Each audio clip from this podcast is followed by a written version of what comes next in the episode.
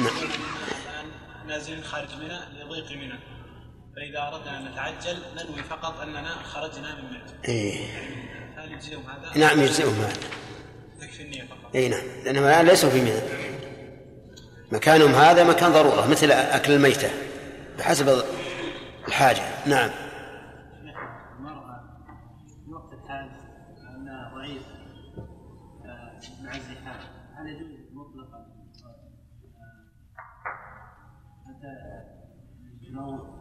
لا. لا لا يجوز. ولهذا لم. لم. لم يأذن النبي صلى الله عليه وسلم لسودة بنت زمعة وكانت امرأة ثبطة ثقيلة. أن تنيب. بل أذن لها أن أن تخرج من مزدلفة قبل الفجر. وهذه النساء لهن أن يرمين بالليل. الأمر واسع الحمد لله. الآن ياسر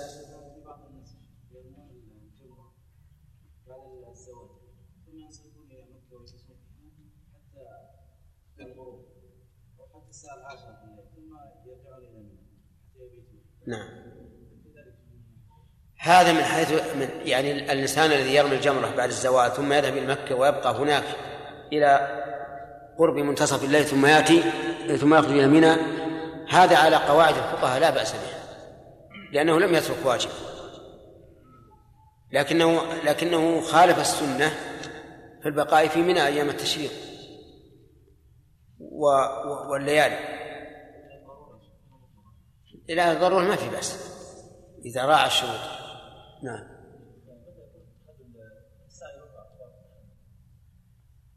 مر علينا أمس. ما فهمت؟ فهمتم أمس؟ التحلل الثاني يحصل بالفعل. أربعة أشياء. الرمي والحلق والطواف والسعي. الرمي والحلق والطواف. والسعي إلا إذا كان قارنا أو مفردا وسعى بعد طواف القدوم فيكون الرمي والحلق والطواف. نعم فهد. أربعة. قال بعض أصحابنا يستحب لمن أنا عندي قال أصحابنا من يوافقني في النسخة؟ نعم. ما في أحد؟ نعم. قال يمكن. لو رأيتم تحطونها نسخة. قال بعض أصحابنا يستحب لمن نفر أن ينزل المحصب ثم يدخل ثم يدخل مكة لما روى نافع قال كان ابن عمر يصلي بها الظهر والعصر والمغرب والعشاء ثم يهجع هجعة ويذكر ذلك عن رسول الله صلى الله عليه وسلم متفق عليه. وقال ابن عباس وعائشة ليس, ليس نزول الأبطح بسنة إنما نزله رسول الله صلى الله عليه وسلم ليكون أسمح لخروجه. متفق عليه. وهذا لفظ عائشة رضي الله عنها. هذا في زمن كان المحصب فاضيا أما الآن فإنه منازل. وعماير لا يمكن الإنسان أن ينزل فيه. وهذا اختلف فيه العلماء فمنهم من قال إن النزول فيه سنة لأن النبي صلى الله عليه وسلم حين رمى الجمرات الثلاث في اليوم الثالث عشر نزل في هذا المكان وصلى الظهر والعصر والمغرب والعشاء ثم رقد رقدة ثم قام في آخر الليل صلوات الله وسلامه عليه. فنزل إلى البيت الحرام وطاف ثم صلى الفجر ثم انصرف إلى المدينة. وقال بعض أهل العلم إنه ليس بسنة وإنما وإنما نزله النبي صلى الله عليه وسلم من أجل أنه أسهل للخروج وليستريح. وهذا رأي رأي رأي عائشة رضي الله عنها وابن عباس. فإن قال قائل إذا دار الأمر بين كون فعل الشيء سنة أو من أجل مراعاة السفر. فهل نقول أن إن الأصل فيما فعل في العبادة أنه سنة؟ أو نقول إن الأصل عدم المشروعية حتى يقوم دليل على أنه مشروع؟ ها؟ نعم لكن الظاهر الثاني خصوصا وأن الرسول عليه الصلاة والسلام لم يشرع فيه شيئا زائدا عن العادة. يعني ما فيه دعاء ولا فيه وقوف ولا شيء. فهذا يدل على أنه عليه الصلاة والسلام نزله ليكون أسهل لخروجه ولأنه ولأجل أن يستريح. نعم. فصل في طواف الوداع.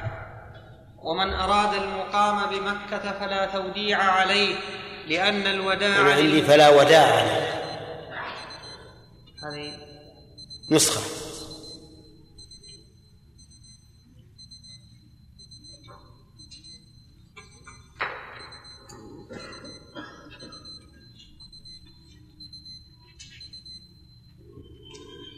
ومن أراد المقام بمكة فلا وداع عليه لأن الوداع للمفارق ومن أراد الخروج لم يجز له ذلك يودع البيت بطواف. ومن؟ ومن أراد الخروج لم يجز له ذلك يودع البيت بطواف. حتى يودع.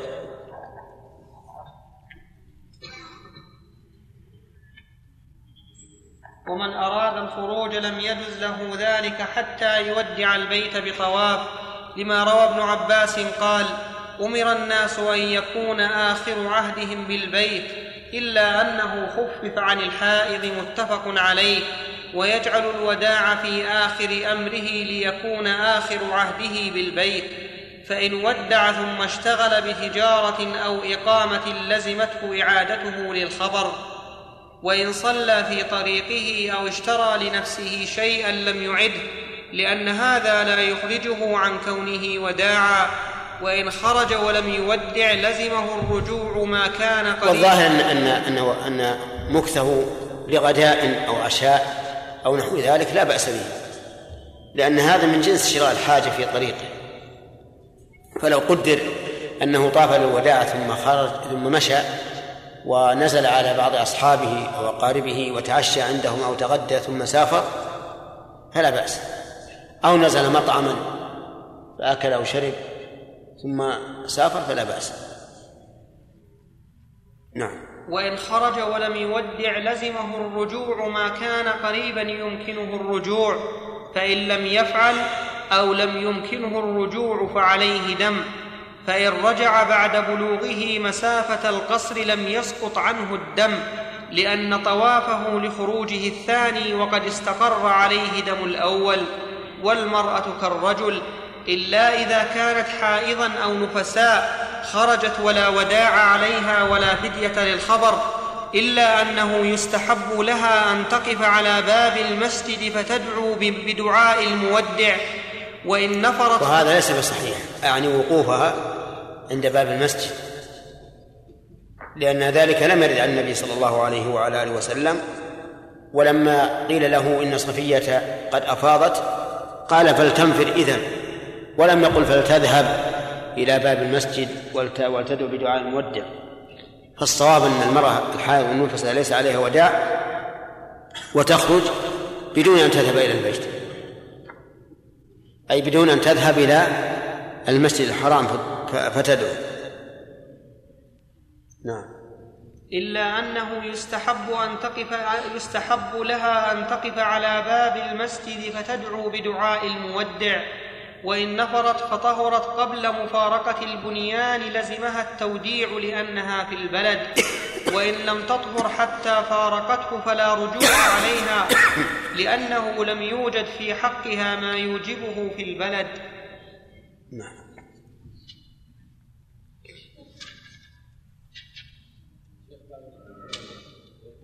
إذا خشي الرجل على أهله تضابط الرجال على أهله إذا إذا خشي تضابط الناس على شرف أهله يجوز له أن إذا إيش؟ في هذا قلنا إنه يمكن أن يتأخر إلى الليل ويرمي يعني لأن الازدحام يخف. نعم. ها؟ ما دام اليوم الثالث عشر الله عز وجل وعزم الرجل على التعجل لكنه لم يخرج من منى لغرض معين لماذا نوجب عليه المبيت ثلاث عشاء؟ نعم. طيب. لماذا نوجب عليه؟ لأنه قال من تعجل في يومين ولم يقل فمن أراد التعجل. فجعل الأمر مربوطا بالفعل.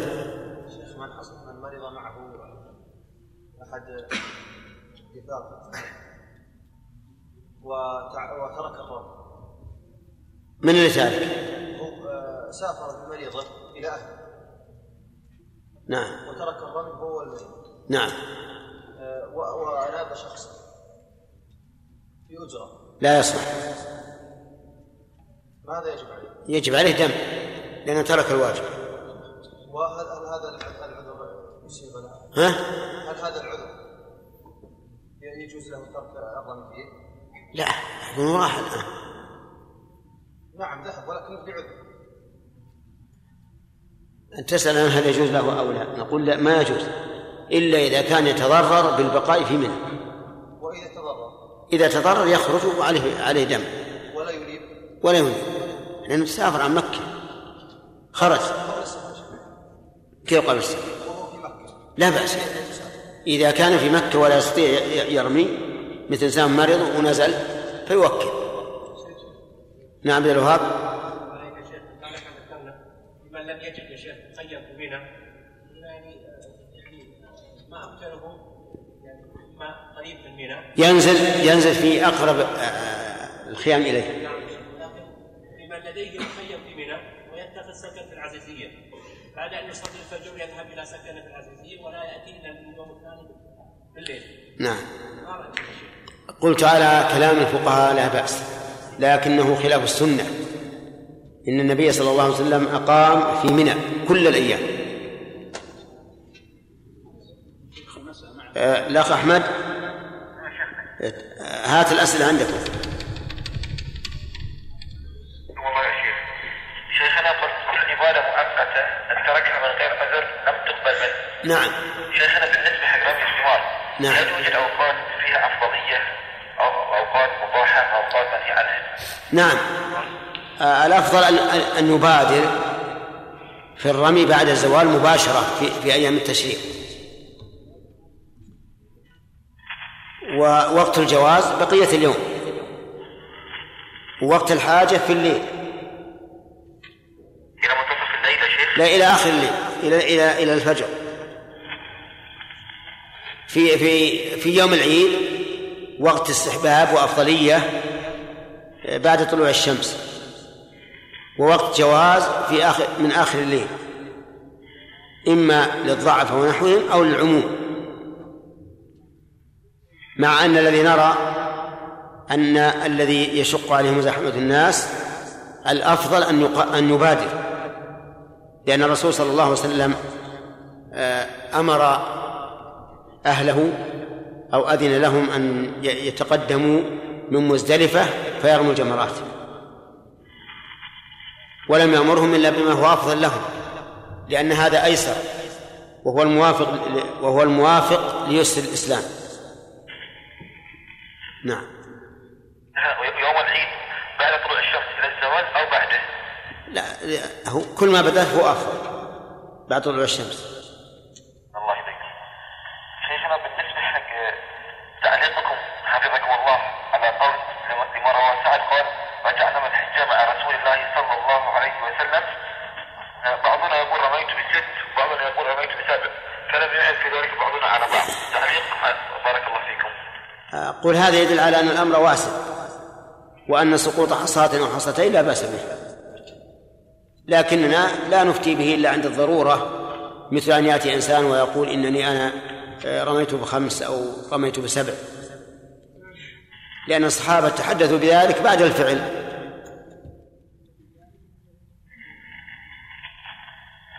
يا الله عليكم شيخ بالنسبة حق رمي الإنابة يتهاون كثير من النساء وذلك لما يسمعون الأخبار عن شدة الزحام فينيبون أولياءهم من مسكنهم فهل يجب عليهم الخروج إلى مكان الجمار ثم إذا كان زحام ينيبون هناك أو ينيبون من مسكنهم ابتداء أما أما من كان له أن- ينيب كامرأة حامل أو مريضة أو كفيفة البصر أو كبيرة السن هذا لا حاجة أن تخرج إلى- مكان الرمي لأن نعلم أنها لن تقتل. وأما التي تقول وأما التي تكون نشيطة ولكنها تخاف من الزحام فنقول اذهبي إذا وجدت زحاما ولم تتمكني من تأخيره إلى الليل فوكلي. ولكن كما قلت لكم إن كنت سمعت أن الأفضل تأخيره إلى الليل في هذه الأوقات وفي الليل سعة نعم. الله شيخ شيخ السؤال يقول رمى الوكيل كل جمرة من الجمار الثلاث على الوجه التالي. رمى سبع حصيات عن نفسه ثم سبع حصيات عن موكله وهكذا في كل جمرة ثم قيل له أنه يلزم يلزمه أن يرمي الجمار الثلاث عن نفسه يعود ويرمي عن موكله. لا الصحيح أنه يجوز أن يرمي عن نفسه وعن موكله في مكان واحد موقف واحد. يعني يرمي السبع عن نفسه ثم السبع عن موكله ثم يذهب إلى الجمرة الثانية فيرمي السبع عن نفسه ثم عن موكله ثم يرمي الجمرة الثالثة. عن نفسه أولا ثم عن موكله ثانيا. لأن ظاهر فعل الصحابة الذين رموا عن الصبيان أنهم لم يكونوا يكملون ثم يرجعون ولأن إلزام الناس في هذا الوقت بمثل هذا العمل فيه مشقة من غير دليل بين عرفت؟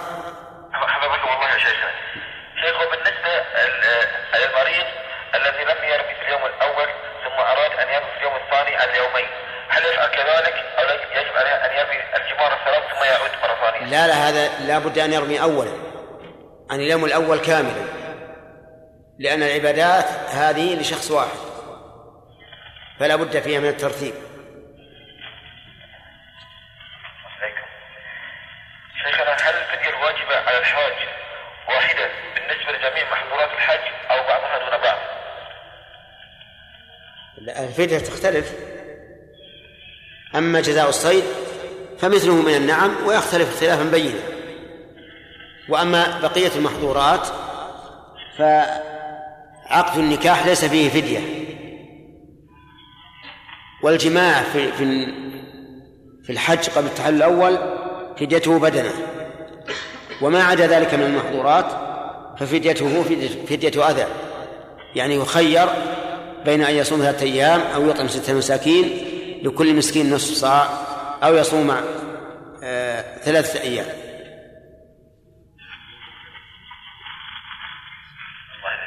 معلوم؟ أقول فهمت الآن؟ فهمت الآن؟ نعم. كم صارت الأقسام؟ كم صارت الأقسام؟ القسم الأول ما لا فدية فيه وهو ما هو يا أخ أحمد؟ أو عادل؟ أحمد أحمد. نعم يا شيخ تفضل. أقول صارت أقسام أربعة. أربعة أقسام. أي الأول ما لا فدية فيه. صيد أو أولا الشيخ الصيد. الأول الصيد. جزاؤه جزاؤه مثله. جزاء مثله وهذا يختلف اختلاف واضح. في النعامة بدنة وفي الشاء وفي الحمامة شاة. الثاني ما فدته مغلظة. الجماع. الجماع في الحج قبل التحلل الأول. التحل الأول نعم. وفي الحج أيضا. غير الجماع في العمرة. الجماع في الحج قبل التحلل الأول. هذا بدنة. فديته بدنة. والثالث ما لا فدية فيه أصلا وهو عقد النكاح. والرابع ما فديته فدية الأذى. إطعام عش... إطعام ستة مساكين لكل مسكين نصف صاع أو صيام ثلاثة أيام أو ذبح شاة. و- وهذا بقية المحظورات. بارك الله فيك. آه، الأخ حجاج يقول إن الستة تمت بارك الله فيكم حفظكم الله وزادنا وإياكم علما نافعا آه، ال- الآن في فيه بقية أسئلة ل- للطلاب تحبون تسمعونها ولا نقفل التلفون؟ طيب يلا ها الأحاديث عندك شيء طيب هات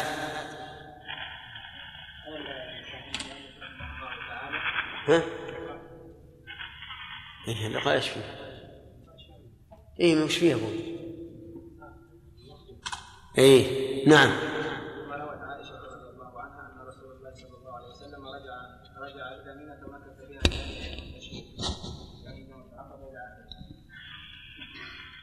لمن هذا؟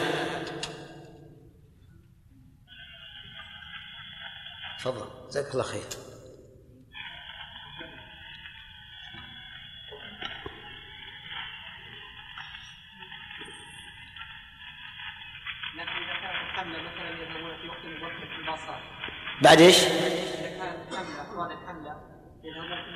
وقت مبكر وان اخر إلى الليل ما عنده الا قدمين والمسافه بعيده جدا نعم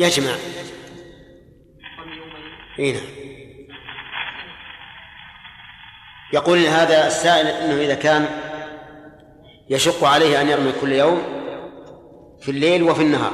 نقول اجمع اجمع الجمرات الأيام الثلاثة في يوم واحد. إذا تفصل. وعليه فدية أذى نعم. فؤاد ما أخذت بالأول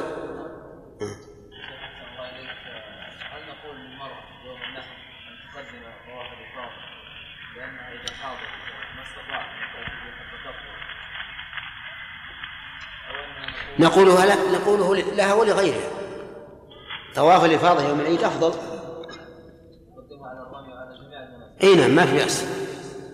ما في ما في بأس. نعم. قاضي. إيش؟ استقرار الدم نعم نعم نعم. إذا خرج نعم.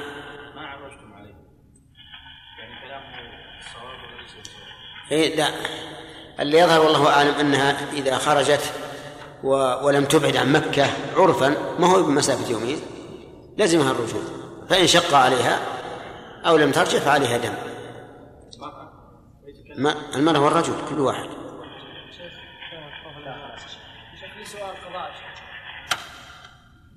ضاق الوقت. السلام عليكم ورحمة الله. كيف؟ زين. طيب. وهذه ما تبي عشان تكون متأهب؟ يعني بقدر الضرورة أكل ميتة الله يدفع البلاء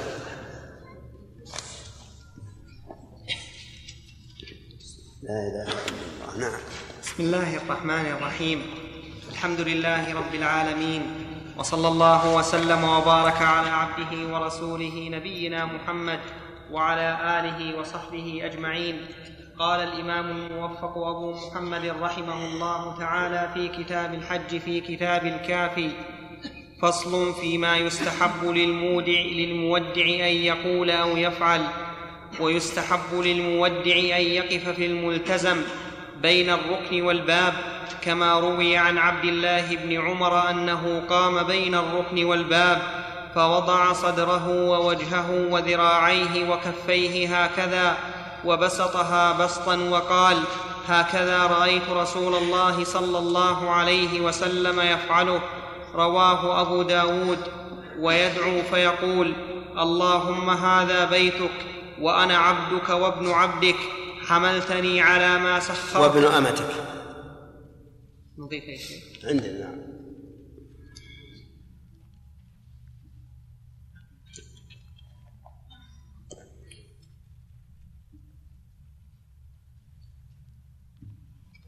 أين كتابك يا خالد؟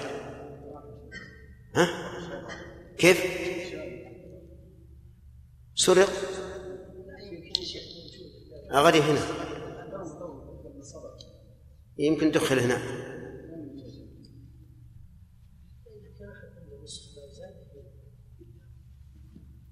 ما أعتقد إن احد بياخذه وهو بهالمكان. ورا يطلب منهم يا شيخ. نعم.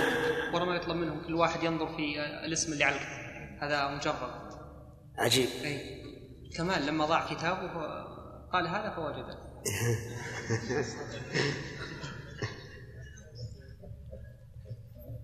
هذا عسى أن يهديني ربي سواء السبيل. يقولها الإنسان اللي في البر ولا عنده خط وهذه مجربة جربها شيخنا عبد الرحمن بن سعدي ونحن معه راجعين من الحج وذاك يعني ما فيه خطوط مزفلتة. ومشينا على الجهة. وهذا قاله أيضا موسى عليه الصلاة والسلام. فهداه الله. مع الكتاب الله الكتاب صلى الله عليه هو يهدي الكتاب يجي نعم. المهم خذ كتاب احسن لك ترى ما تفهم الا إلا مع الكتاب معك شوف الكتاب اللي بالحجرة هذه أو أخذ فؤاد الزائد اللي مع فؤاد. وخذ نعم. إيش كم بالداخل شيء؟ نعم.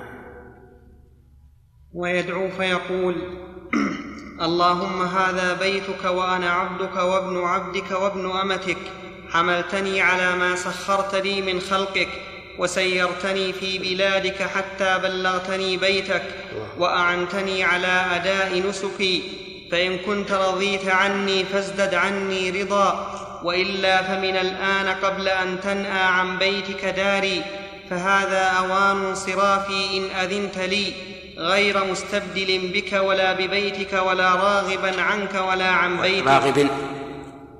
سم ولا راغب.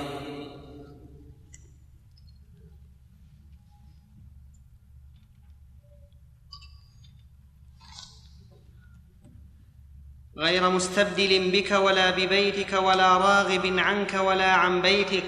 اللهم فاصحبني العافية في بدني والصحة في جسمي والعصمة في ديني وأحسن منقلبي وارزقني طاعتك ما أبقيتني. واجمع لي بين خيري الدنيا والآخرة. إنك على كل شيء قدير. وما زاد على ذلك من الدعاء فحسن. ثم يصلي على النبي صلى الله عليه وسلم. هذا الدعاء مما اختاره بعض أهل العلم ولكنه لم يرد عن النبي صلى الله عليه وعلى آله وسلم وهو دعاء مناسب وجامع ويظهر فيه الخضوع لله عز وجل والتضرع إليه. فإن تيسر الإنسان فليدعو به وإن لم يتيسر فليدعو بما شاء. ثم إن هذا الموضع يعني ملتزم ما بين الركن والباب عند الوداع. في الوقت الحاضر يصعب جدا على الإنسان أن يصل إليه إلا بإيذاء وتأذي. والإيذاء والتأذي منتفيان شرعا. وقد روي عن النبي صلى الله عليه وعلى آله وسلم أنه قال لعمر إنك رجل قوي فلا تزاحم فتؤذي الضعيف فإن وجدت فرجة فاستلمه وإلا فاستقبله وهلل وكبر. فلا ينبغي للإنسان أن يزاحم تلك المزاحمة الشديدة التي نشاهدها. ثم إن الناس يجتمعون فيضيقون المطاف أيضا. وهذه أذية أخرى. نعم. فصل فيما يجزئ عن طواف الوداع. ومن ترك طواف الزيارة. ترى ما عندي فيما يجزئ؟ ها؟ الهامش؟ الأصل. طيب. فصل فيما يجزئ عن طواف الوداع ومن ترك طواف الزيارة فطافه عند الخروج أجزأ عن طواف الوداع لأنه يحصل به المقصود منه فأجزأ عنه كإجزاء طواف العمرة عن طواف القدوم وصلاة الفرض عن تحية المسجد. وإن نوى بطوافه الوداع لم يجزئه عن طواف الزيارة لقوله عليه الصلاة والسلام وإنما لامرئ ما نوى وحكمه حكم من ترك طواف الزيارة يبقى على إحرامه أبدا حتى يرجع فيطوف, الزي فيطوف حتى يرجع فيطوف للزيارة إلا أن إحرامه عن النساء حسب لأنه قد لأنه قد حل له بالتحلل الأول كل شيء إلا النساء. نعم هذا في بيان طواف الزيارة إذا أخره. وقد سبق أن طواف الوداع واجب. والغرض منه أن يكون آخر عهد الإنسان بالبيت الطواف. هذا هو الغرض. ومن ثم قال العلماء إذا أخر طواف الزيارة وهو طواف الإفاضة فطافه عند الخروج أجزاءه عن طواف الوداع. وعلل المؤلف ذلك بعلتين. أولا أنه يحصل به المقصود فأجزأ كإجزاء طواف العمرة عن طواف القدوم. والثاني أنه حصل به المقصود حيث كان آخر طوافه آخر عهده بالبيت الطواف. وهذا واضح. ولكن هذا العمل له ثلاث حالات. الحالة الأولى أن ينوي طواف الإفاضة فيجزئ عن طواف الوداع. والثانية أن ينوي طواف الوداع فلا يجزئ عن طواف الإفاضة. والثالث أن ينوي أن ينويهما جميعا. فأما الأولى والثالثة فواضح. أما الثانية وهي أن ينوي طواف الوداع فإنه لا يجزي عن طواف الإفاضة لأن طواف الإفاضة ركن لا بد منه وهو مقصود لذاته فلا يجزئ عنه الواجب. ولكن المؤلف فرع على هذا أنه يبقى على ما بقي من إحرامه حتى يرجع إلى البيت ويطوف.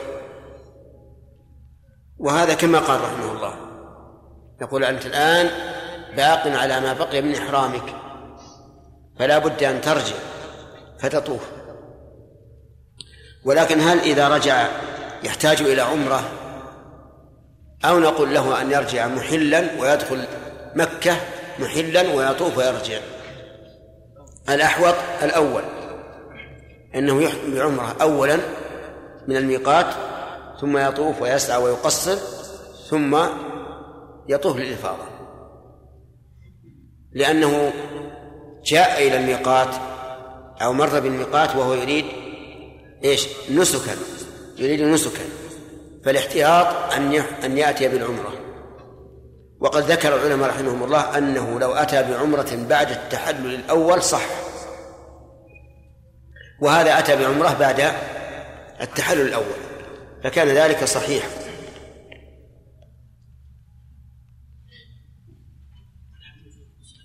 أيهن لا بهذا اللفظ له ألفاظ. وإنما لامرئ ما نوى أحد ألفاظه. فصل. وليس في عمل القارن زيادة على عمل المفرد وإن قتل صيدا فجزاؤه واحد. وعنه عليه طوافان وسعيان لقول الله تعالى وأتموا الحج والعمرة لله وتمامهما بأفعالهما ولنا قول عائشة وأما الذين كانوا جمعوا الحج والعمرة فإنما طافوا لهما طوافا واحدا متفق عليه. وقال النبي صلى الله عليه وسلم لعائشة لما قرنت يسعك طوافك يسعك طوافك لحجك وعمرتك. رواه مسلم. ولأنهما عبادتان من جنس اجتمعتا فدخلت من جنس من جنس واحد.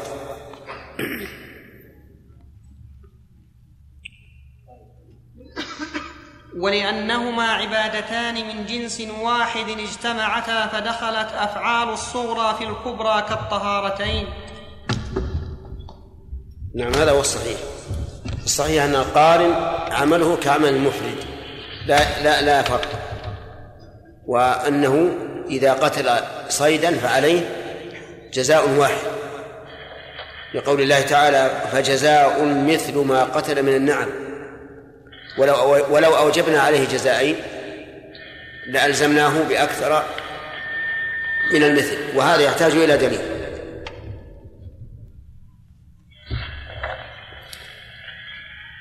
أخ أحمد.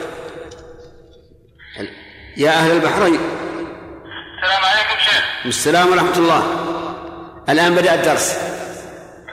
أخذنا جزءا قليلا لأنكم كأنكم تأخرتم أقول تأخرتم الآن؟ المعذرة يا شيخ لا نحن نعتذر لأننا ما ما ما انتظرناكم. بدأنا بالدرس. كما خير. نعم. جاء السؤال.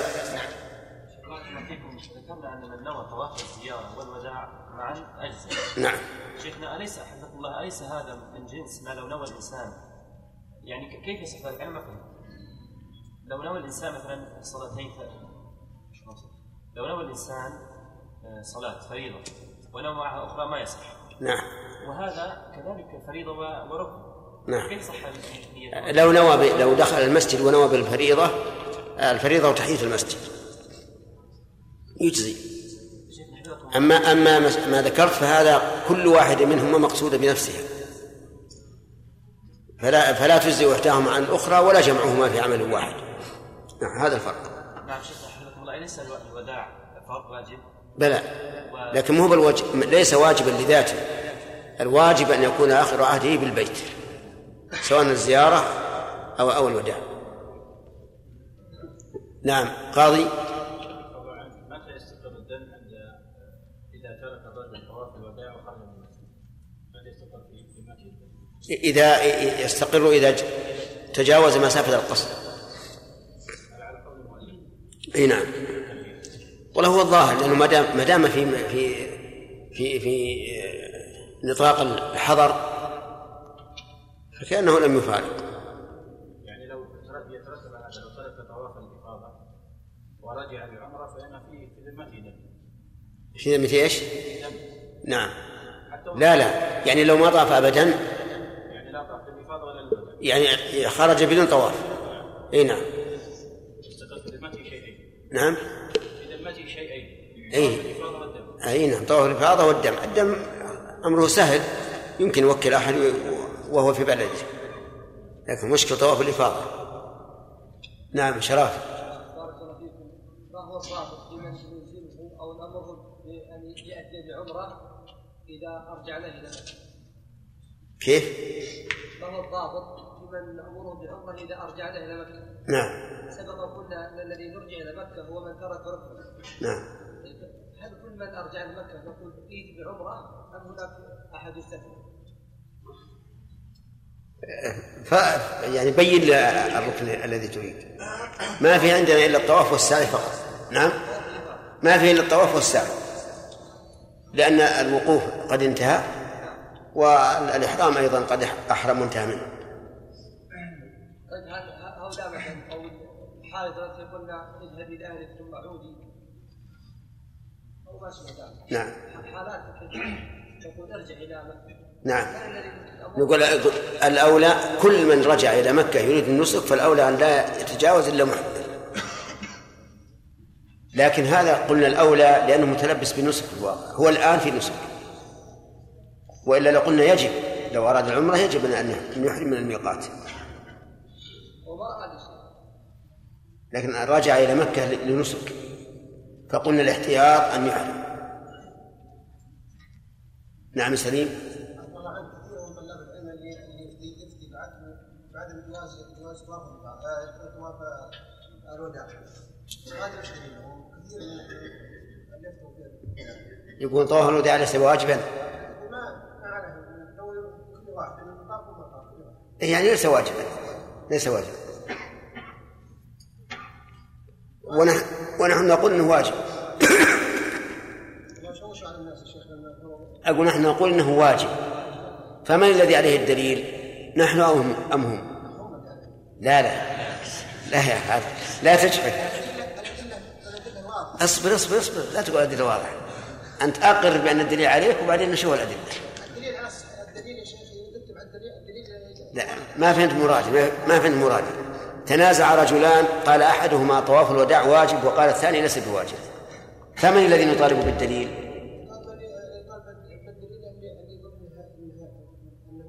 أحسنت. شيء لما بل إحنا ما, ما نطالب بالدليل. بحيث أن الضمير يعود علينا. ويمصر على واحد غايب يطالب بالدليل. على كل حال يا سليم الذي يطالب بالدليل هو الذي يقول إن طواف الوداع واجب. الحق حق يتبع. لأن الأصل براءة الذمة. لكن نقول الحمد لله عندنا دليل. ان النبي عليه الصلاة والسلام قال لا ينصرف أحد حتى يكون آخر عهدي بالبيت. وقال ابن عباس رضي الله عنهما أمر الناس أن يكون آخر عهد بالبيت إلا أن إلا أنه خفف عن الحائض. فقول خفف عن الحائض يدل على أنه واجب على غير الحائض. لأنه لو لم يكن واجبا لكان خفيفا أحد على كل أحد. لأن لأن السنة ما هي واجبة ما هي ثقيلة. من شاء فعل ومن شاء فل فلا, فلا, فلا يفعل. فعلى كل حال القول الراجح أنه واجب. القول الراجح من أقوال أهل العلم أنه واجب وهذا الدليل. أي نعم. والظاهر يا شيخ طلبة العلم الذين ينقل عنهم الظاهر ينقل عنهم طواف الوداع في العمرة. أما في الحج أي نعم. فصل في أركان الحج وواجباته وسننه. أركان الحج الوقوف بعرفة وطواف الزيارة وفي الإحرام والسعي روايتان. وواجباته الإحرام من الميقات والوقوف بعرفة إلى الليل والمبيت بمزدلفة إلى نصف الليل والرمي وطواف الوداع وفي الحلق والمبيت بمنى روايتان. وسننه الاغتسال وطواف القدوم والرمل والاطباع فيه واستلام الركنين وتقبيل الحجر والإسراع والمشي في مواضعهما وال وال وال وال والخطب والأذكار والدعاء والصعود على الصفا والمروة وأركان العمرة الطواف وفي الإحرام والسعي روايتان وواجبها الحلق في إحدى الروايتان في إحدى الروايتين وسننها الغسل والدعاء والذكر والسنن التي في الطواف والسعي. فمن ترك ركنا لم يتم نسكه إلا به ومن ترك واجبا فعليه دم ومن ترك سنة فلا شيء عليه. العلماء رحمهم الله إذا ذكروا صفة العبادة ذكروا بعد ذلك ما هو الواجب فيها وما هو المستحب. وهذا لا شك أنه من حسن التعليم لأن التفصيل يأتي بعد التصور.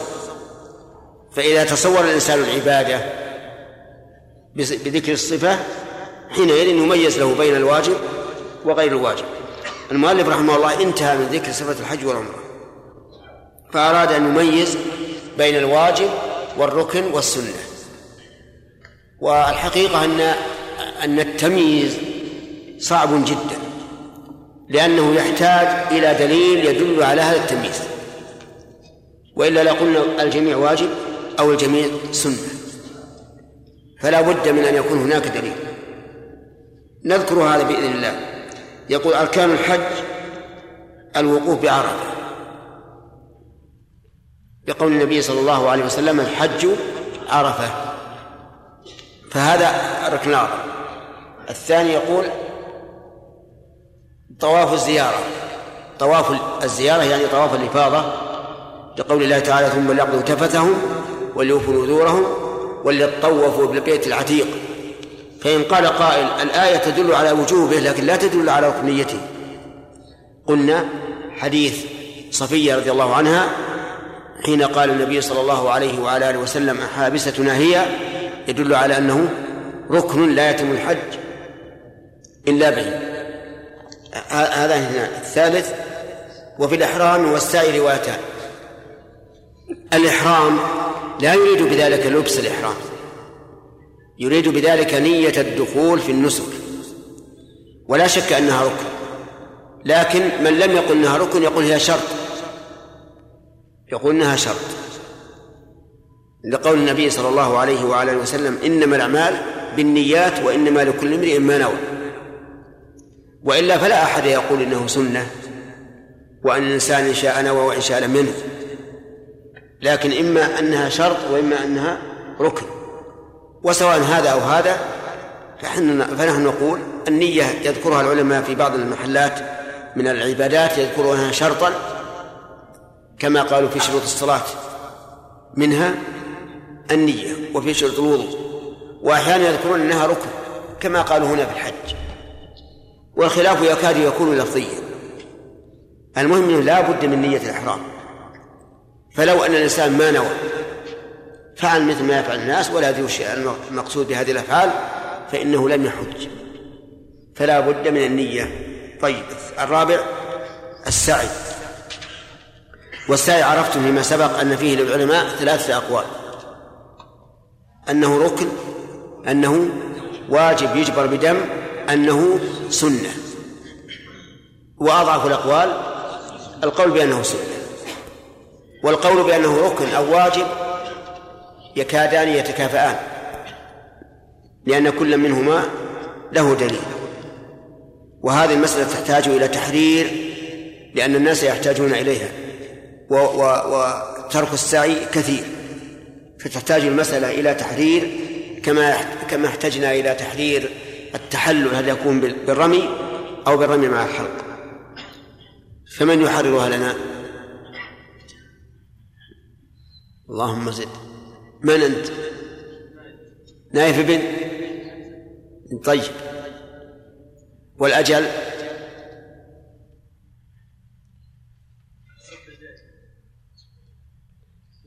طيب لا بأس. نحن ليلة الاثنين. يعني إن شاء الله ليلة الأحد الآتي؟ طيب. أما الواجبات فيقول رحمه الله وواجباته الإحرام من الميقات.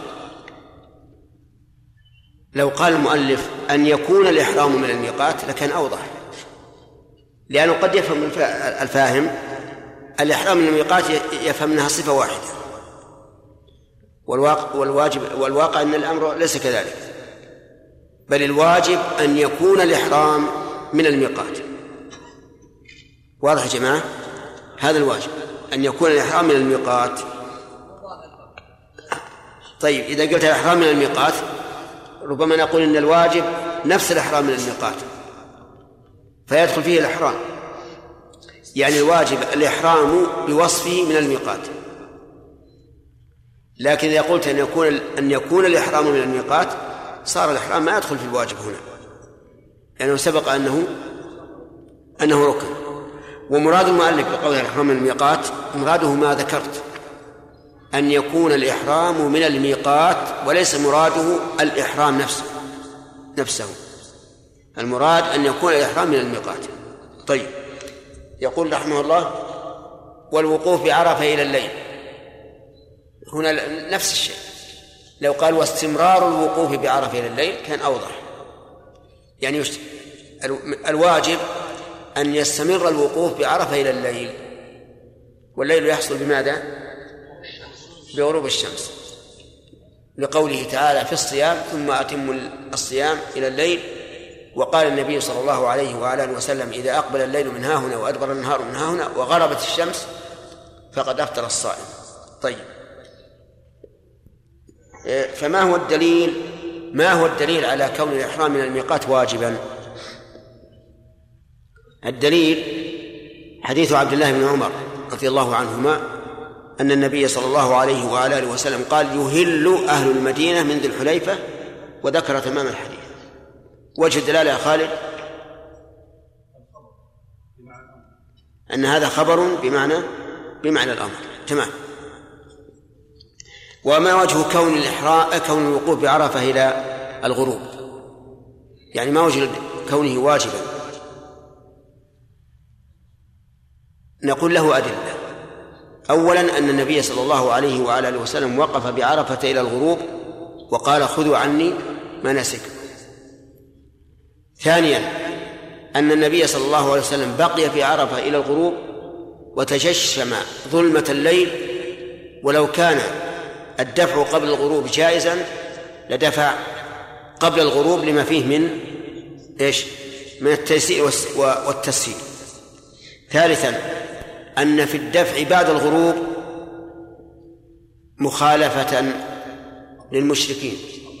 أن في الدفع بعد الغروب. انتظروا يا جماعة. أن في الدفع بعد الغروب مخالفة للمشركين. فإن المشركين يدفعون قبل الغروب. واضح؟ هذه ثلاثة أدلة. ترجح أن البقاء في عرفة إلى الغروب واجب وأنه لا يجوز الدفع قبل ذلك. وقال بعض أهل العلم إنه ليس بواجب. واستدلوا لذلك بقول النبي صلى الله عليه وسلم لعروة بن مضرس من شهد صلاتنا هذه ووقف معنا حتى ندفع وقد وقف قبل ذلك بعرفة ليلا أو نهارا فقد تم حجه وقضى تفته. ولكن يقال إن هذا الحديث مطلق. وقف ليلا أو نهارا. هذا من العبارات المطلقة. والمطلق يحمل على المقيد. فيقيد هذا بفعل بفعل النبي صلى الله عليه وعلى آله وسلم. إيش؟ نعم. والمبيت بمزدلفة إلى نصف الليل. المبيت بمزدلفة إلى نصف الليل. هذا التعبير صحيح لأن أصل المبيت واجب وكونه إلى نصف الليل واجب أيضا. فيجب المبيت في مزدلفة والاستمرار إلى نصف الليل. الدليل قوله تعالى فإذا أفضتم من عرفات فاذكروا الله عند المشعر الحرام. والأصل في الأمر الوجوب. ولحديث عائشة رخص النبي صلى الله عليه وسلم للضعفة من أهله وذكرت ترخيصه لسودة. وقالت وقالت لأن أكون استأذنت النبي صلى الله عليه وعلى آله وسلم كما استأذنت سودة لكان أحب إلي من مفروح به. فهذا يدل على وجوب المبيت في مزدلفة. ولكن قال إلى نصف الليل هذا هو الذي محل نظر فإن ظاهر فعل الصحابة في عهد النبي صلى الله عليه وعلى آله وسلم وبعده أنهم دفعوا في آخر الليل وإذا نظرنا في حديث أسماء بنت أبي بكر رضي الله عنهما أنها تنتظر غروب. غروب القمر تبين لنا أن الدفع إنما يكون بعد ثلثي الليل لأن القمر في تلك الليلة لا يغيب إلا في هذا الوقت أو نحوه. وهذا أيضا فيه خلاف. من العلماء من قال إنه ركن ومنهم من قال إنه سنة. وعلى الخلاف منهم من قال إذا نزل في مزدلفة وصلى المغرب والعشاء فله الدفع. من أول النهار من أول الليل. والعلماء لهم في ذلك خلاف. ولهذا نرى بعض الناس الآن بعض الحجاج إذا صلى المغرب والعشاء دفع بناء على هذا القول. وعند العامة أهم شيء أن تلقط الحصى. فذكر الله عندهم في في المشعر الحرام هو التقاط حصى الجمرات. وهو عندهم أهم من صلاة المغرب والعشاء. والمراد الجهال منهم. وإلا اللي عنده علم واضح. طيب. فيه نعم. وبعدين الرمي. رمي الجمرات. هذا من واجب من واجبات الحج. والدليل أن النبي صلى الله عليه وعلى آله وسلم رمى وقال خذوا عني مناسككم. وأنه أمر بأن نرمي مثل حصل بمثل حصل الخذف ونهى عن الغلو. وأنه أمر الضعفة من أهله أن يتقدموا إلى منى خوفا من الزحام عند الرمي. ولو كان الرمي امرا مستحبا ليس بواجب لا أبقاهم معه وإذا وصلوا إلى إلى منى وكان زحاما تركوه. فكونه يسلم ليلة المزدلفة من أجل أن يتقدم هؤلاء إلى الجمرات فيرموا يدل على أن الرمي على أن الرمي واجب وهو كذلك. طيب يقول رحمه الله وطواف الوداع. طواف الوداع أيضا واجب. ودليله أن النبي صلى الله عليه وعلى آله وسلم قال لا ينصرف أحد حتى يكون آخر عهده بالبيت. وحديث ابن عباس أحد ألفاظه فيه أمر الناس أن يكون آخر عهدهم بالبيت إلا أنه خفف عن الحائض.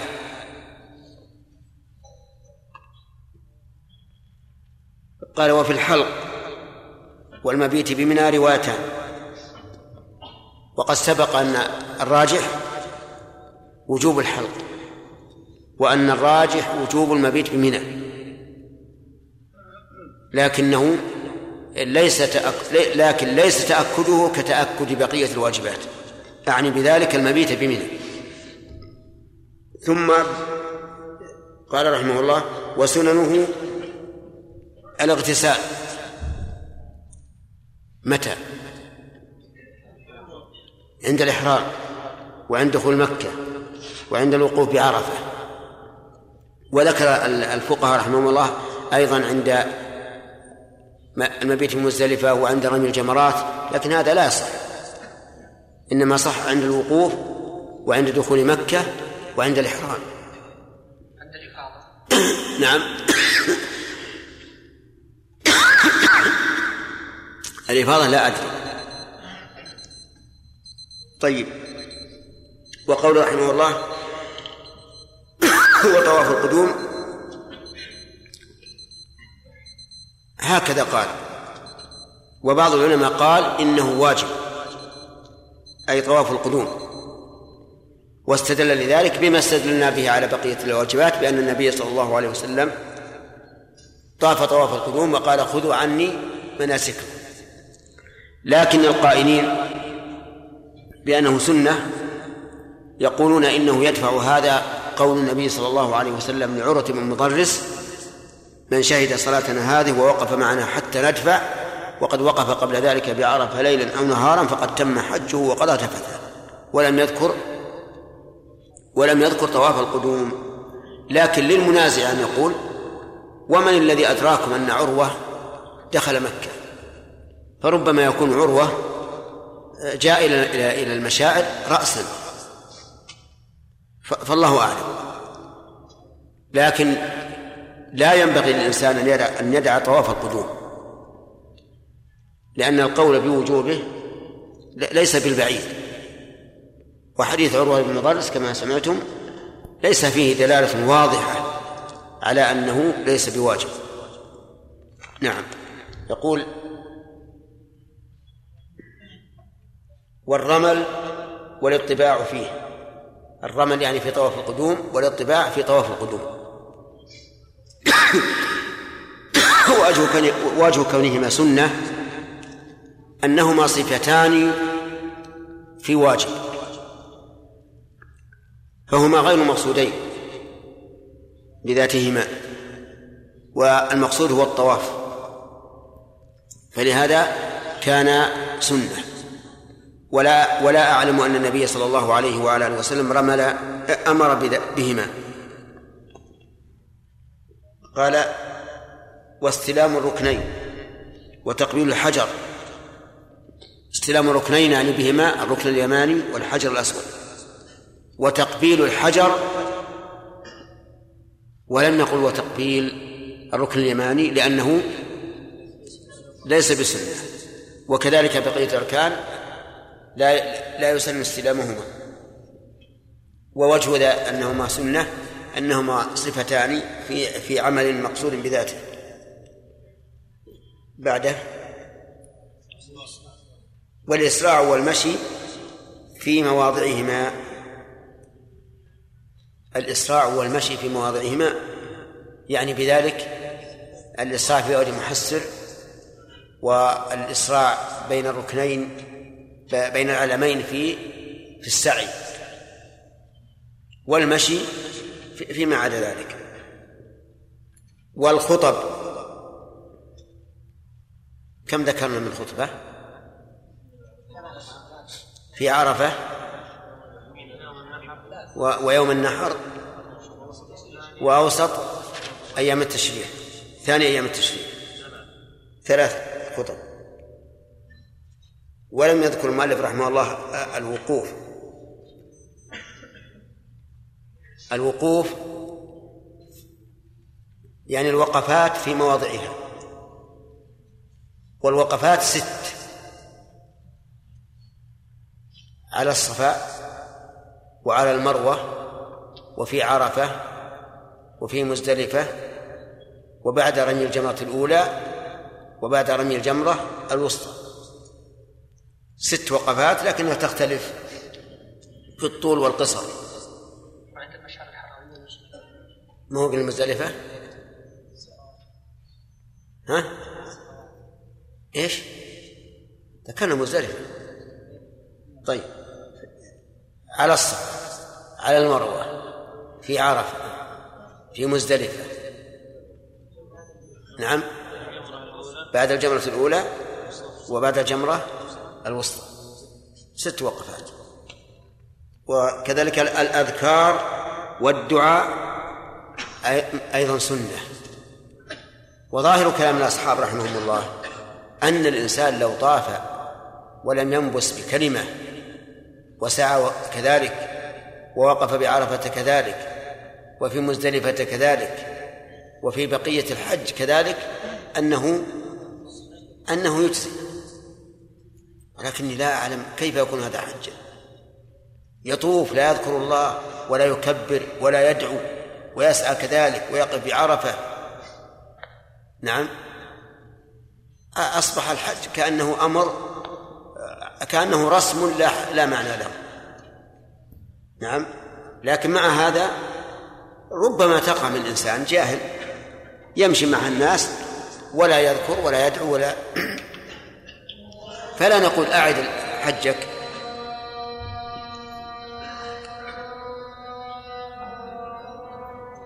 الله أكبر.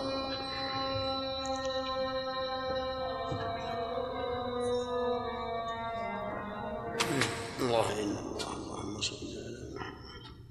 اللهم رب هذه الدعوة التامة والصلاة آت محمد الوسيلة والفضيلة والرسول.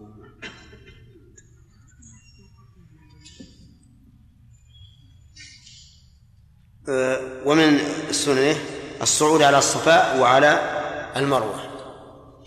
ولكن هذا لمن؟ للرجال فقط. والمؤلف رحمه الله فاته شيء كثير من السنن أهم مما مما ذكر. وأدخل شيئا من السنن وهي خارجة عن الإحرام. فالاغتسال مثلا ليس سنة في الإحرام ولكنه سنة للإحرام.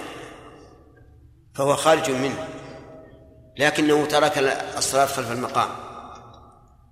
رفع اليدين على الصفا النزول بنمرة ابتداء الوقوف بعرفة من من الزوال وأشياء كثيرة الوقوف عند المشعر الحرام. أشياء كثيرة فتت ولذلك لو قال رحمه الله ومن سننه الاغتسال لكان أولى. لأن من قرأ وسننه ظن أن هذا على سبيل الحصر وليس كذلك. ولكن كما نعلم أن الإنسان مهما كان فهو بشر يفوته الكثير. ويقول قال الله تعالى ولو كان من عند غير الله لوجدوا فيه اختلافا كثيرا ولكنه أي المؤلف أي المؤلف رحمه الله وغيره من العلماء يشكرون على ما بذلوا من تقريب العلم للأمة الإسلامية وسهرهم على ذلك وتعبهم. فنسأل الله أن يثيبهم على هذا وأن يجزيهم عن أمة المسلمين خيرا. قال وأركان العمرة الطواف وفي الإحرام والسعي روايتان. الطواف ودليله ما سبق في دليل طواف الحج والسعي وفي الإحرام والسعي روايتان هل الإحرام شرط أو هو ركن؟ والصحيح أنه ركن متضمن للشرط.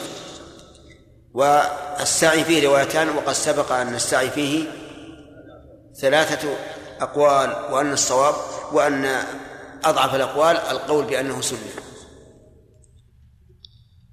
وواجباتها الحلق في إحدى الروايتين.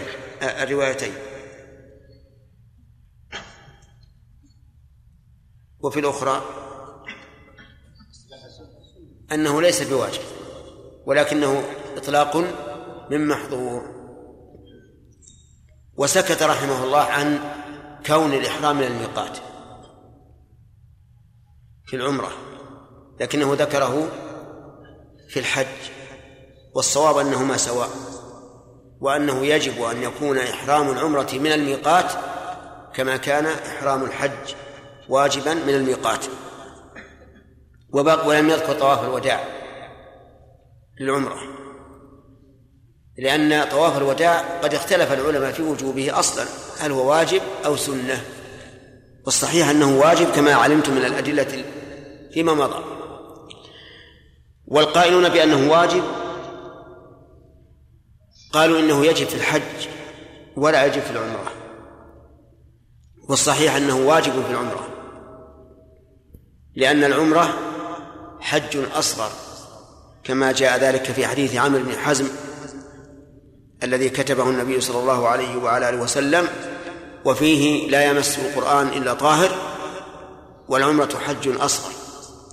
ولأن النبي صلى الله عليه وعلى آله وسلم قال ليعلى بن بن أمية اصنع في عمرتك ما أنت صانع في حجك.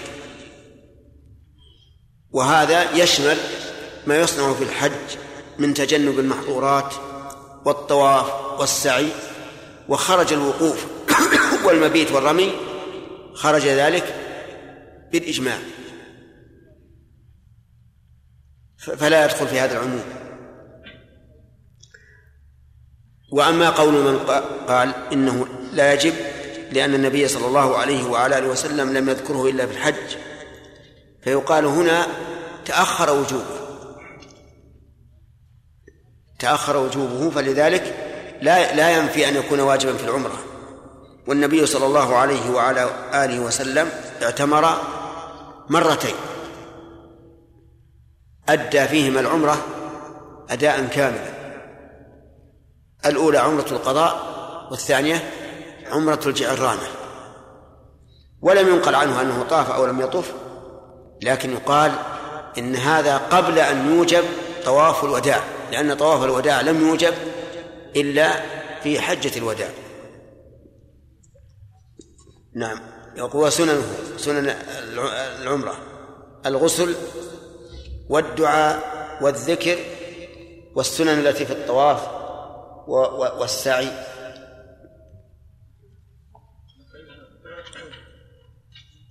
فمن ترك ركنا لم يتم نسكه إلا به ومن ترك واجبا فعليه دم ومن ترك سنة فلا شيء عليه.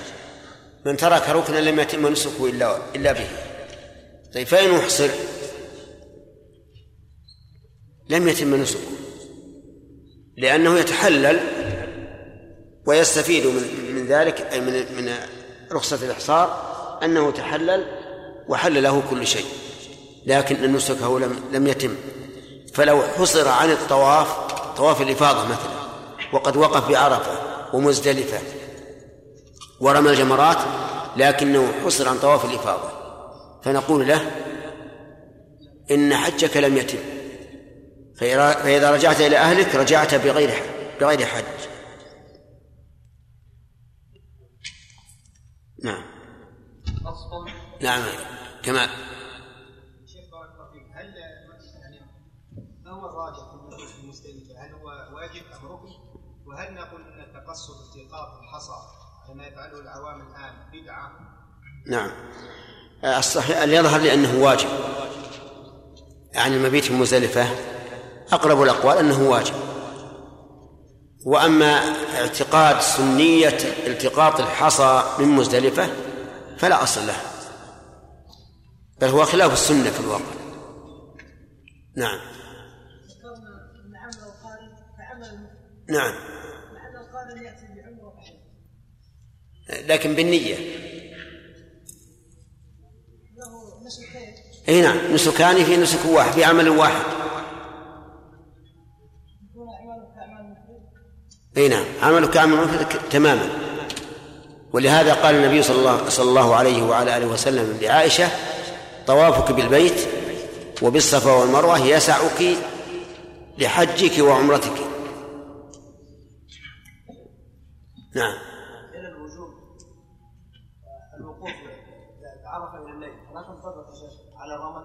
ان فيه فيها فيها مخالفة وفيه أيضا لا ما في مخالفة الرمل. الرمل فيه إغاظة المشركين. توفر فيه من إغاء ما تتوفر ال- ال- الوقوف بعرفة امتداد للوقت فهي عبادة مؤقتة. نعم.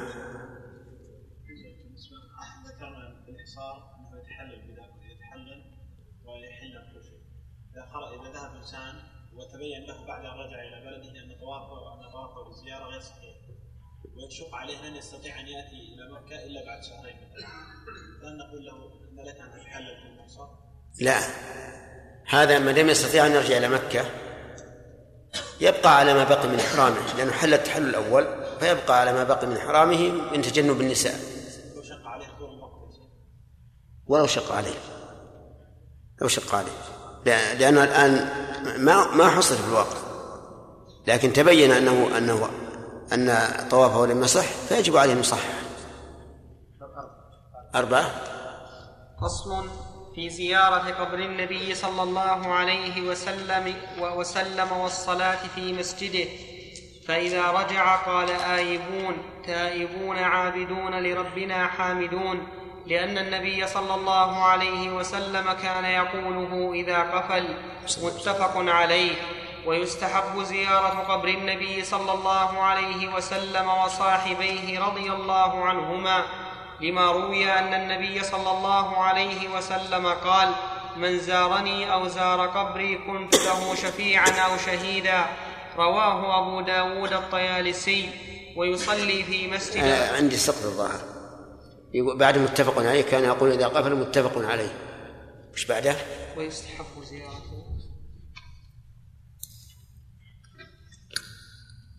ويستحب زيارة دقيقة. قبر النبي أنا قلت لك دقيقة يا أخي. دقيقة؟ إيه دقيقة.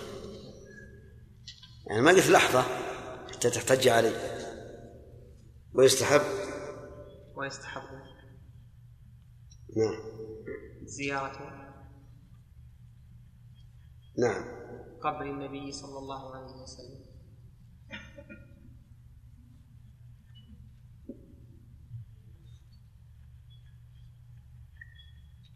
نعم. وصاحبيه رضي الله عنهما.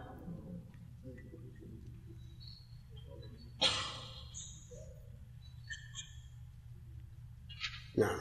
لما روي أحسنت عنده لما روي أن النبي صلى الله عليه وسلم قال من زارني أو زار قبري كنت له شفيعا أو شهيدا. عندي وشهيدا. عندكم أو؟ كل النسخ عندي أنا وشهيدا لكن على كل حال حديث ضعيف. رواه أبو داود الطيالسي ويصلي في مسجد رسول الله صلى الله عليه وسلم لقول النبي صلى الله عليه وسلم صلاة في مسجدي هذا خير من ألف صلاة فيما سواه من المساجد إلا المسجد الحرام. وقوله عليه الصلاة والسلام لا تشد الرحال إلى لا تشد الرحال إلا إلى ثلاثة مساجد المسجد الحرام ومسجدي هذا. بالكسر أحسن. يجوز المسجد لكن بالكسر أحسن. طيب.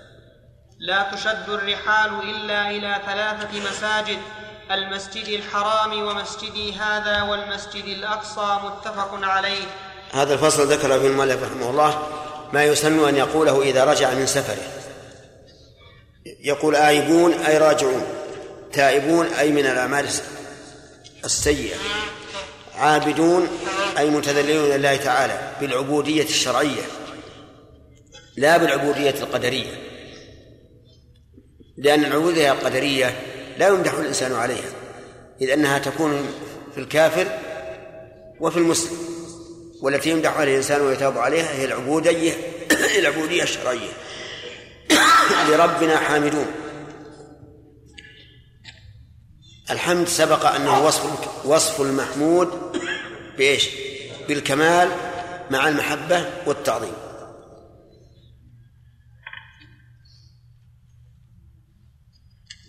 نعم. ثم ذكر الدليل على ذلك لأن أن النبي صلى الله عليه وسلم كان يقوله إذا قفل. فيقول إذا قفل من البلد التي التي هي منتهى سفره ويقول كذلك إذا أقبل على بلده. أما قول المؤلف رحمه الله ويستحب زيارة قبر النبي وقبر صاحبيه. فلا شك أنها سنة لمن كان في المدينة أو حولها ممن لا يحتاج إلى شد رحل. وأما ما يحتاج إلى شد رحل فقد اختلف العلماء فيه على ثلاثة أقوال التحريم والكراهة والإباحة. والأقرب أنه حرام لأنه ذريعة إلى الغلو في القبور. وربما يقول يقول أو يظن الظان أن شد الرحل إلى هذا من أجل ذات المقبور فيؤدي هذا إلى عبادته وتوليه. تولي نصرة وإغاثة. فالأقرب التحريم. وقوله رحمه الله وقبر صاحبيه يعني بهما يعني بهما أبا بكر وعمر رضي الله عنهما. ومن المعلوم أن اختيار أبي بكر وعمر أن يدفنا إلى جنب النبي صلى الله عليه وسلم من كمال صحبتهما له لأن هذين الرجلين هما وزير رسول الله صلى الله عليه وسلم اللذان لا يذهب إلا بهما. وما أكثر ما يقول ذهبت أنا وأبو بكر وعمر ورجعت أنا وأبو بكر وعمر وفعلت أنا وأبو بكر وعمر وآمنت أنا وأبو بكر وعمر كما قال في البقرة التي كان صاحبها ركب عليها وكان يؤذيها بهذا الركوب فالتفتت إليه وقالت إنا لم نخلق لهذا. قال وأنا أؤمن بذلك وأبو بكر وعمر. ولا شك أن هذا من مناقبهما والعجب أنهم أنهما عند الرافضة قاتلهم الله هما أبعد الناس عن رسول الله صلى الله عليه وسلم. ولا شك أن بقاءهما صاحبين له في الحياة وبعد الممات أن ذلك من مناقبهما التي لم يدركها أحد من من الصحابة رضي الله عنهم. ثم استدل لذلك أيضا نعم. وأما الحديث الذي ساقه من زارني وزار قبر أبي من زارني أو زار قبري كنت له شفيعا وشهيدا رواه أبو داود الطيالسي فهو ضعيف جدا. ولا ولا يبعد أن يكون موضوعا. كما قال شيخ الإسلام كل حديث ورد في فضل زيارة قبره صلى الله عليه وسلم خاصة فهو حديث ضعيف أو موضوع. وقوله يصلي في مسجد الرسول صلى الله عليه وسلم واستدل له. لقوله صلاة في مسجد هذا خير من ألف صلاة فيما سواه من المساجد إلا المسجد الحرام.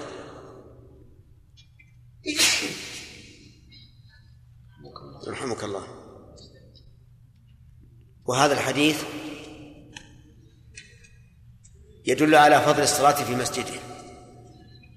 واختلف العلماء في ذلك. فقيل إن المراد بذلك الصلاة التي تسن في المساجد. كالصلوات الخمس وقيام رمضان وللس... نعم وما أشبه وأما وأما سوى ذلك فليس فليس هكذا.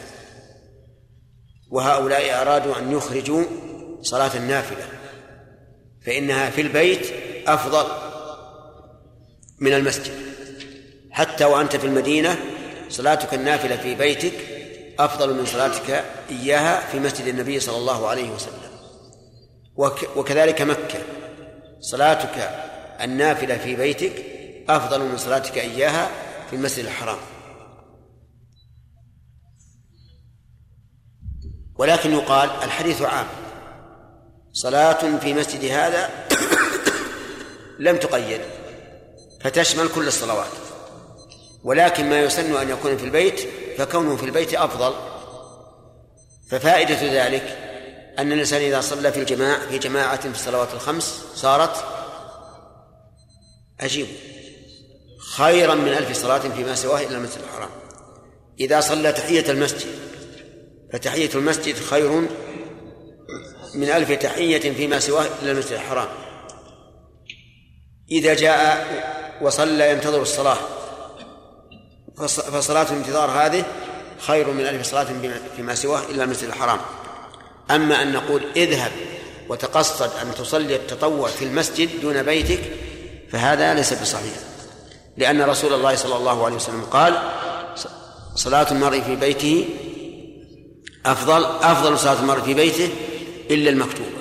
وكان هو نفسه وكان هو نفسه يصلي السنة في بيته. وقول لا تشد الرحال إلا إلى ثلاث مساجد هذا إذا قصد المسجد. أما إذا قصد شد الرحل إلى المسجد لغرض آخر لا للبقعة فلا بأس. فلو شد الإنسان الرحل إلى مسجد فيه خطيب ينتفع به أكثر من غيره فلا بأس. أو شد الرحل إلى المسجد ليصلي فيه ويدرك حلق الذكر والعلم فلا بأس. لكن إذا شد الرحل من أجل البقعة فلا شيء يشد إليه الرحل إلا هذه المساجد الثلاثة المسجد الحرام ومسجد النبي صلى الله عليه وسلم والمسجد الأقصى.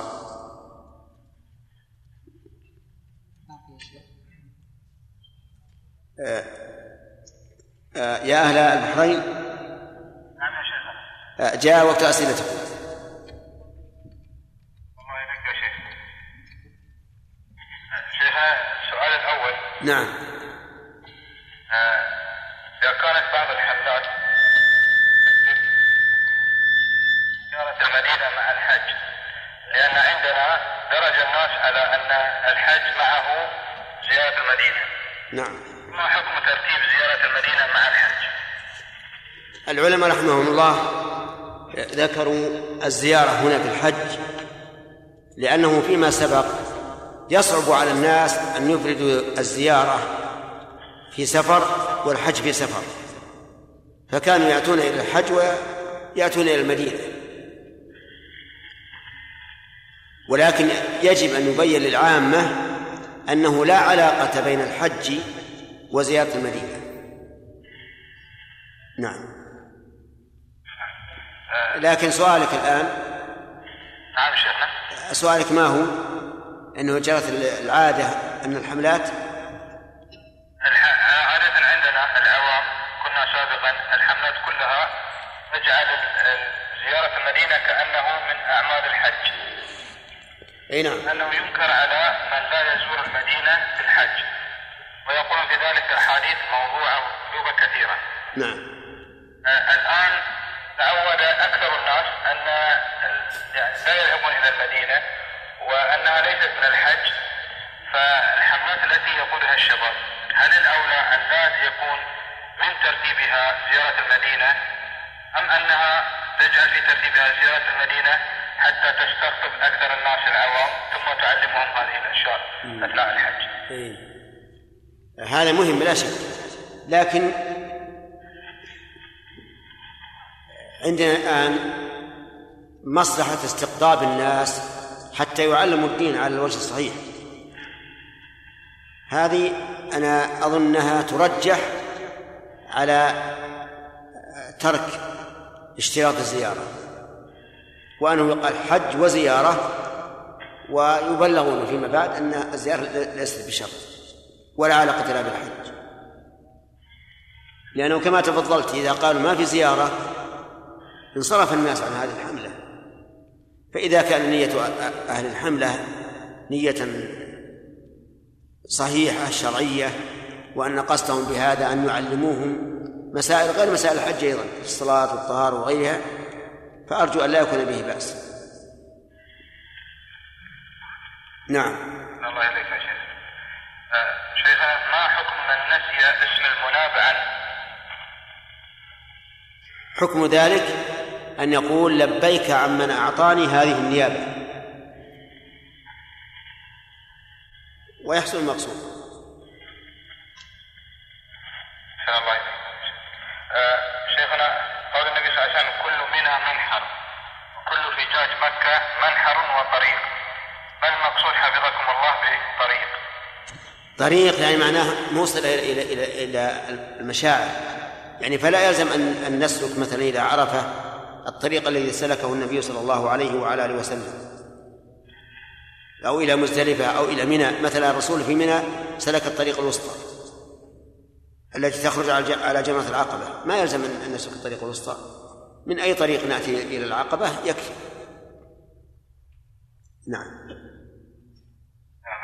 واضح؟ نعم واضح. حفظكم الله. نعم.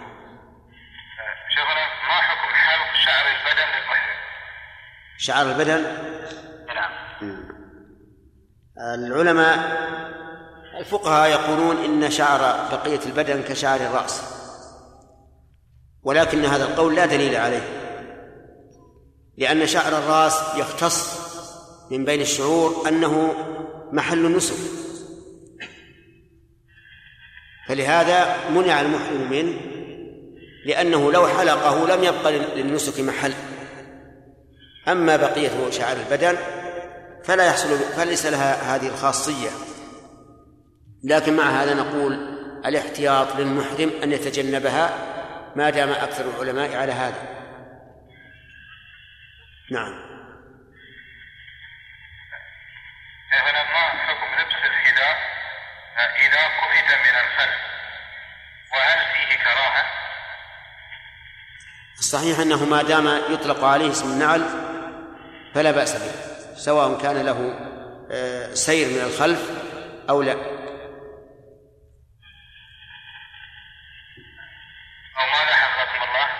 أو لا أو لا أو ليس له سير.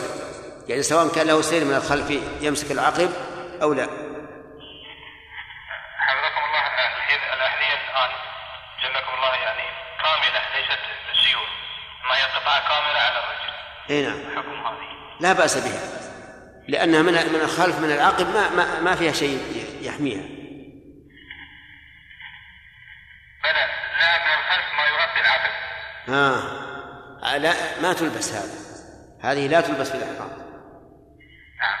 ولو آه، كشف عن العقل فليست فيها أي كراهة؟ نعم. لو كشف عن العقب فليس فيه كراهة. لأن هذه حذاء.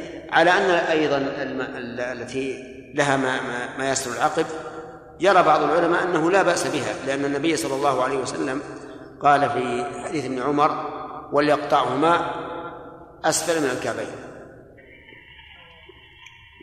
لكن اللي يظهر لي أنه ما دام خرج عن اسم النعل فإنه لا يجوز لبسه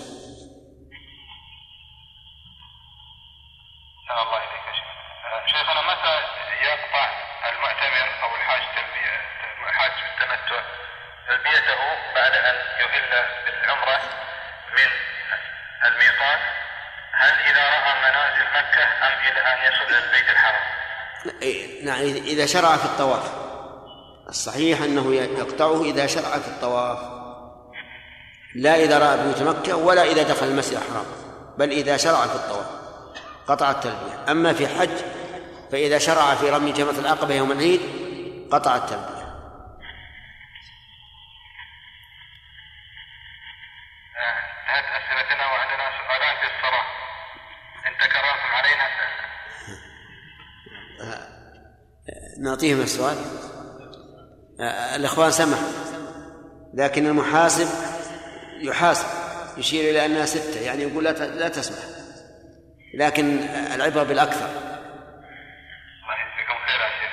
بارك الله لكم وفيكم. في طلابكم آه، شيخنا شخص جاء في الركعة الأخيرة بعد الركوع فماذا يفعل؟ فاتته الصلاة. فاتته الصلاة يكبر الإحرام ويدخل مع مع مع الإمام. فيما أدرك لقول النبي صلى الله عليه وعلى آله وسلم ما أدركتم فصلوا. شيخنا وهو في هذه الحالة لا يدرك أي ركعة. ما هو شرط. ينتظر إلى الجماعة الثانية. ها إذا كان في جماعة ثانية متأكد في جماعة ثانية فلينتظر أحسن الله إليك يا شيخ. السؤال الثاني حفظكم الله آه، جلس المصلي للتشهد فأقيمت الصلاة فقرأ المصلي تشهده ما يلي التحيات لله. السلام على النبي. أشهد أن لا إله إلا الله وأشهد أن محمدا عبده ورسوله. اللهم صل على محمد. ثم سلم. ما حكم تشهده وصلاته؟ اللي نرى أن هذا لا, يكفي. وإذا أقيمت الصلاة وهو في التشهد يكمله لكن بسرعة. أما أن يحذفه ما يصلح. وبهذه المناسبة أقول إذا أقيمت الصلاة وأنت في الركعة الأولى فاقطعها وإن كنت في الركعة الثانية فأتمها خفيفة. نعم. الله إليك يا شيخ. بارك الله فيكم بارك لكم في علمكم وفي وقتكم جزاكم الله خير. الله يجزيكم خير. آه، نبقي الها- الهاتف. تسمعون أسئلة الأخوة؟ ونسمع نستفيد إن شاء الله. طيب. إذا عندنا الآن انتقاء الأحاديث لأن الطلبة جزاهم الله خير يحبون أن يخرجوا الأحاديث فنذكر الأحاديث اللي مرت علينا.